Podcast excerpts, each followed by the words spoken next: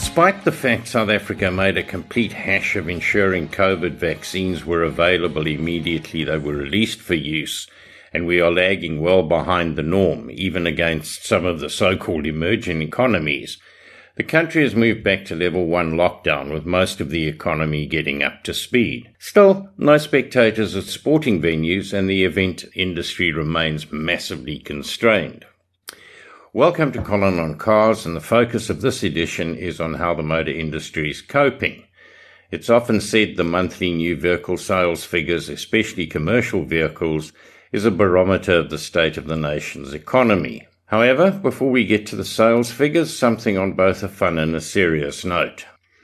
The Burn Run is an inspired concept by local councillor and roundtabler Leon Gabardi and is an event designed to raise funds for an organization called Hero Burn. Burn injuries are a serious problem, both in and out of vehicles.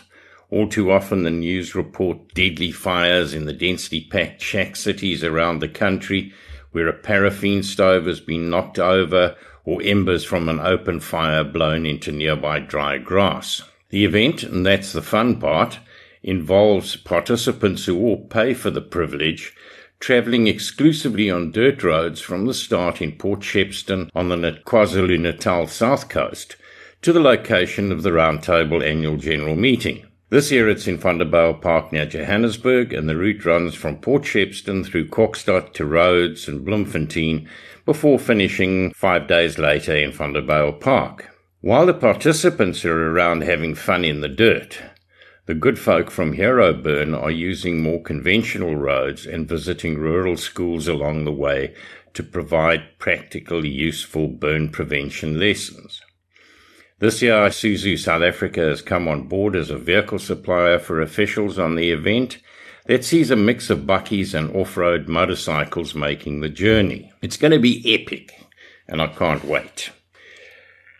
Well, the mercury in the barometer has dropped a long way, although Mark Dommisse, chairman of the National Automobile Dealers Association, said vehicle sales in February were more encouraging than we'd expected for a shorter trading month than January.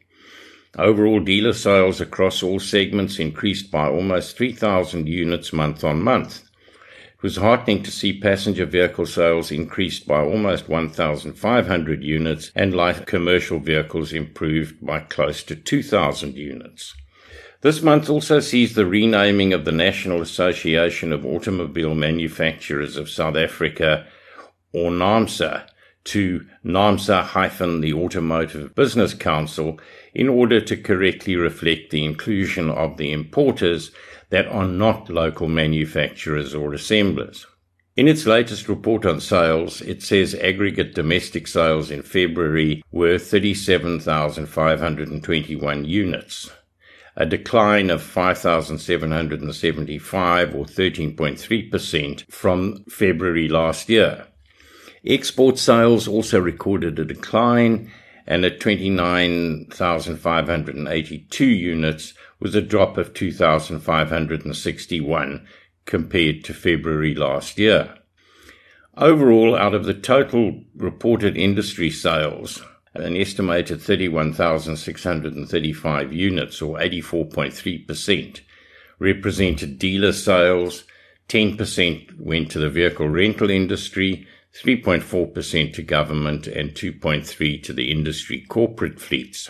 The February passenger car market at 24,270 units was a decline of 5,352 cars, or fall of 18.1% compared to last year. But the car rental industry accounted for 14.4% of car sales in February.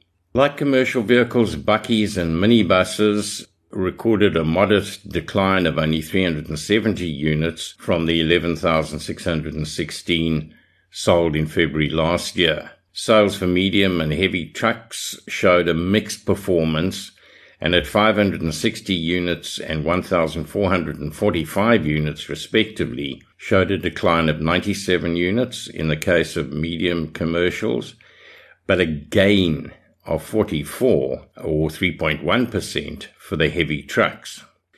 The February export sales number, 29,582 units, is a decline of 8% compared to last year. Despite the decline, the vehicle export volumes have been steadily gaining traction, and for the first two months of 2021 are now 3,895 above the corresponding period last year. The performance of the new vehicle market for the first two months of this year compared with the pre-COVID first two months of last year continues to reflect the economic and social challenges in South Africa, considering the country's economy was already in a recession before the outbreak of the pandemic. Although a rebound in the new vehicle market is anticipated from March this month compared to the low base affected COVID 19 corresponding months, it is likely both business and consumer confidence will remain subdued over the balance of the year.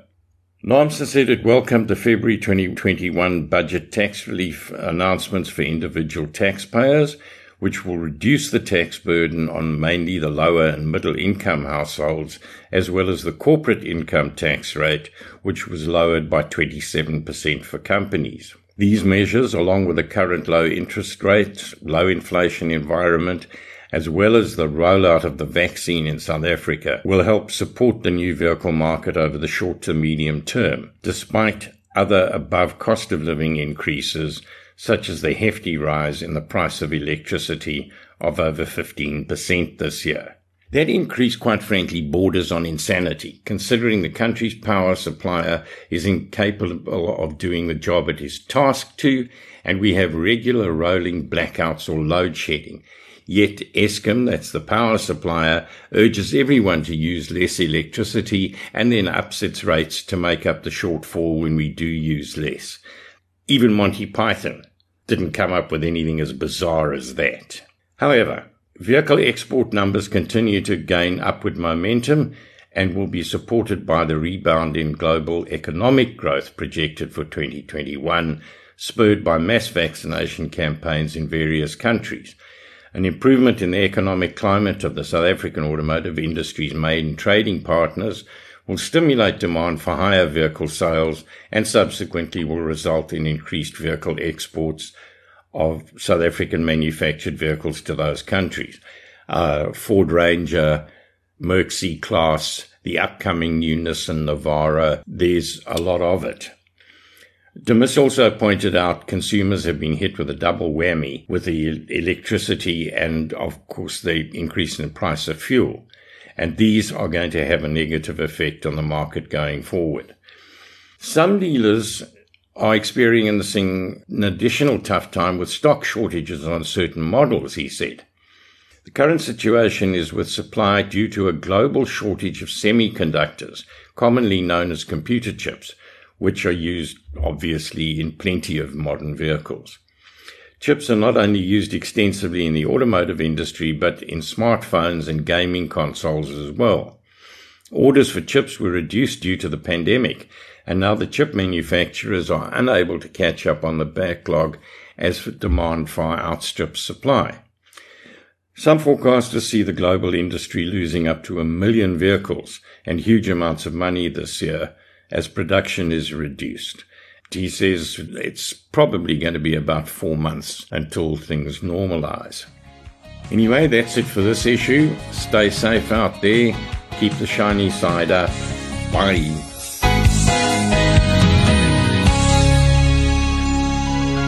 You've been listening to another production from Solid Gold Podcasts.